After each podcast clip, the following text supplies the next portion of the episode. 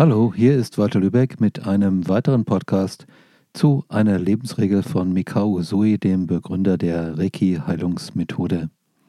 Und zwar, gerade heute, gehe liebevoll mit den Wesen um. Nun, diese Lebensregel schließt dich mit ein, also auch liebevoll mit dir selbst umgehen. Es ist nicht einfach, immer liebevoll zu sein und ein großer Irrtum besteht darin, wenn Menschen glauben, Liebe sei nicht wehrhaft.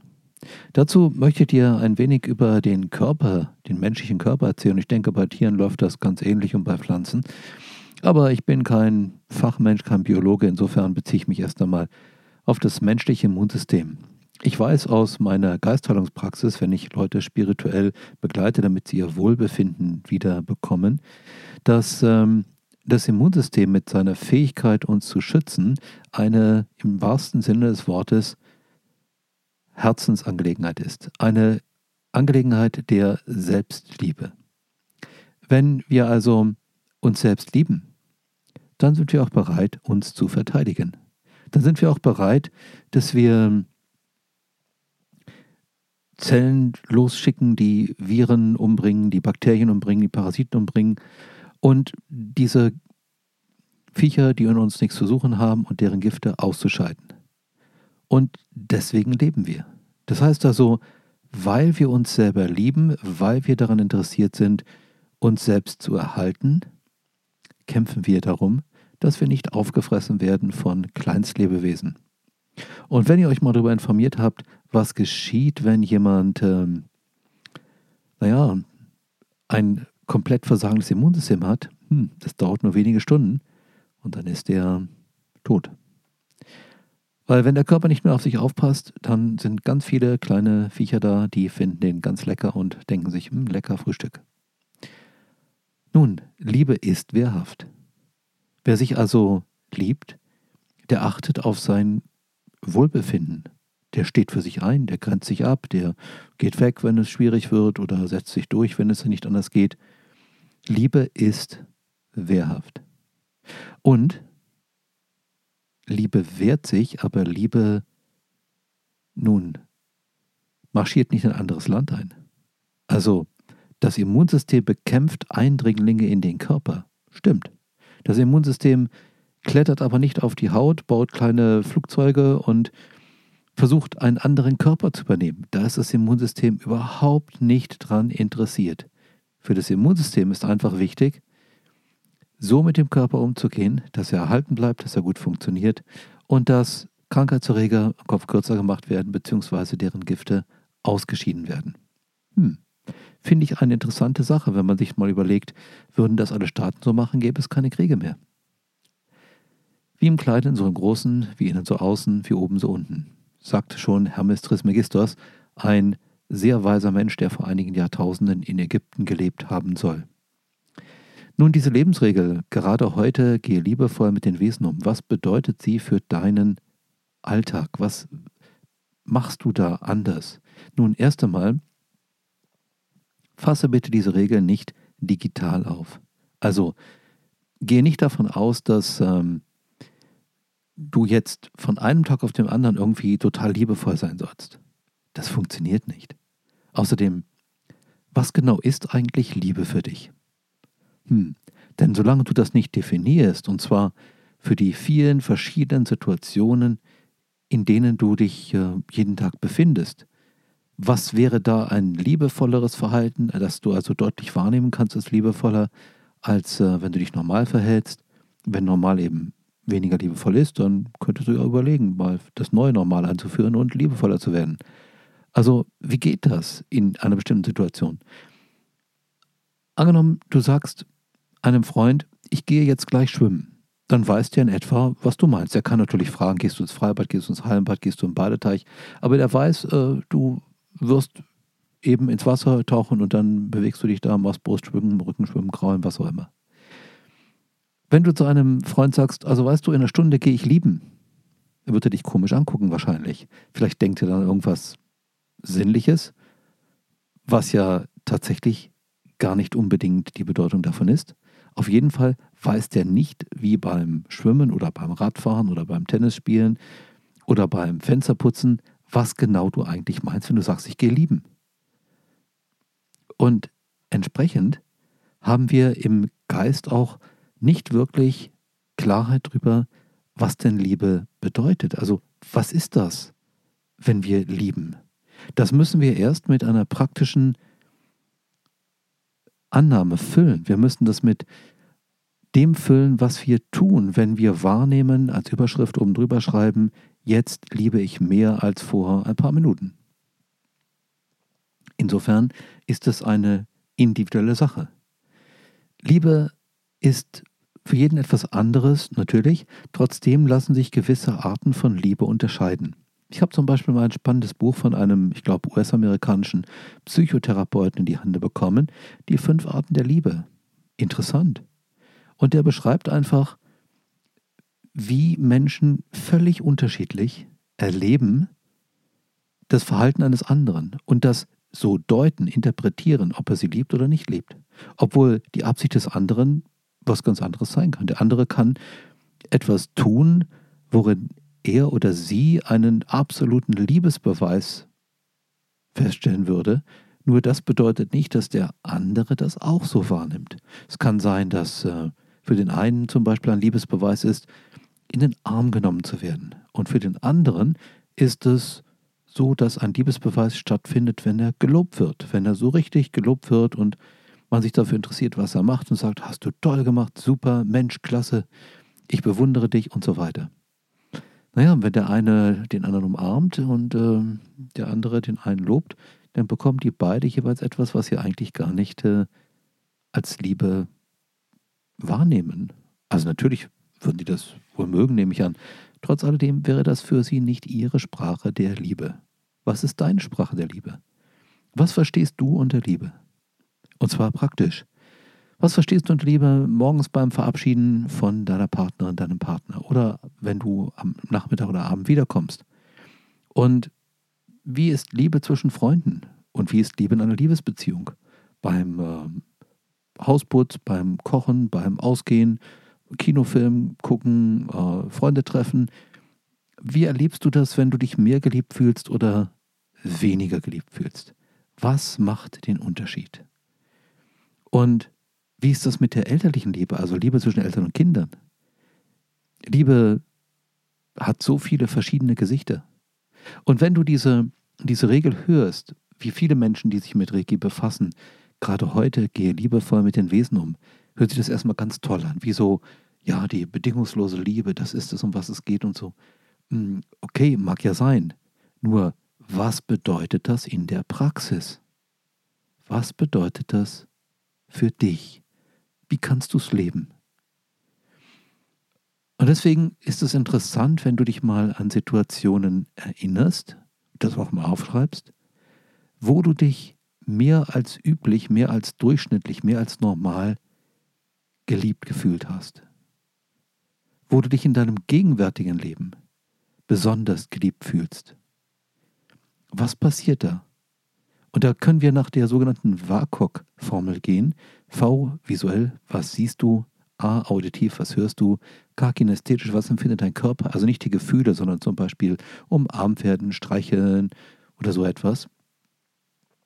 Und dann olfaktorisch und gustatorisch, also olfaktorisch, was rieche ich, gustatorisch, was schmecke ich. Gibt vielleicht einen bestimmten Duft, den du mit Liebe assoziierst, wie zum Beispiel Rosenduft oder, oder Ylang Ylang.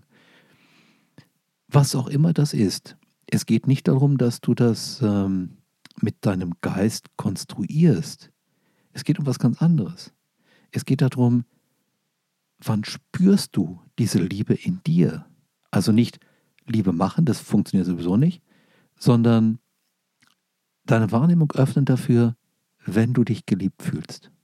Und in dem Moment, wo du diese Wahrnehmung verspürst, ist tatsächlich Liebe bei dir, wie auch immer die zu dir kommt.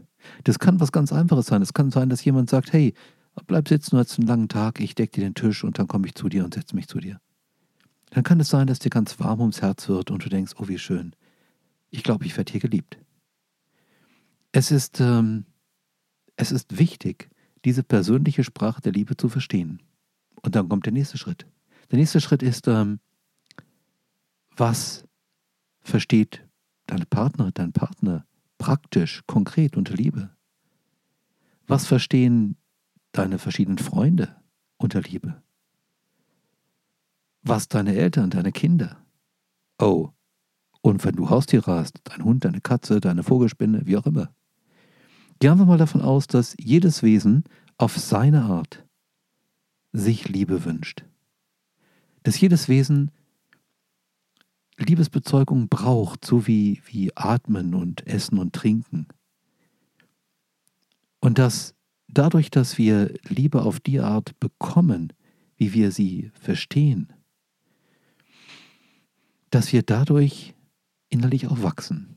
Eine meiner Ansicht nach geniale Familientherapeutin, Virginia Satir, die hat mal gesagt, Persönlichkeitswachstum beginnt, wenn man mehrere Umarmungen pro Tag austauscht. Mit jeder weiteren Umarmung wird das Persönlichkeitswachstum gefördert. Nun, ich bin kein Familientherapeut, doch ich habe mich mit dieser Aussage intensiv befasst und ich glaube, da ist viel Wahres dran. Es ist einfach wichtig, zu berühren und berührt zu werden.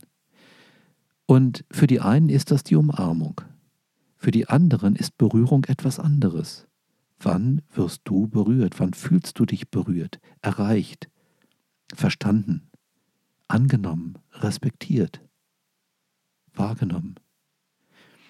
Es ist wirklich für viele Menschen ganz schlimm, wenn sie den Eindruck haben, sie werden von den Leuten, die ihnen von ihren Gefühlen her wirklich wichtig sind, ignoriert, nicht wahrgenommen, links liegen gelassen. So als ob es gar nicht wichtig wäre, was in ihnen vorgeht. Und äh, entsprechend lohnt es sich, mal dem auf den Grund zu gehen, zu erforschen, wie ist deine Art, Liebe zu erleben, zu leben, wahrzunehmen? Und wie ist die Art und Weise von anderen, die dir wichtig sind, die dir am Herzen lieben. Wie spüren die Liebe? Wann sagen die, oh ja, jetzt werde ich geliebt? Und natürlich ist es wesentlich dabei, davon auszugehen, dass äh, Menschen völlig andere Arten von Liebe haben können, dass die also nicht alle gleichgeschaltet sind. Wir sind keine Roboter, absolut nicht. Wir sind also keine Erdbewohner, wenn wir lebendig sind, sondern Erdbeleber.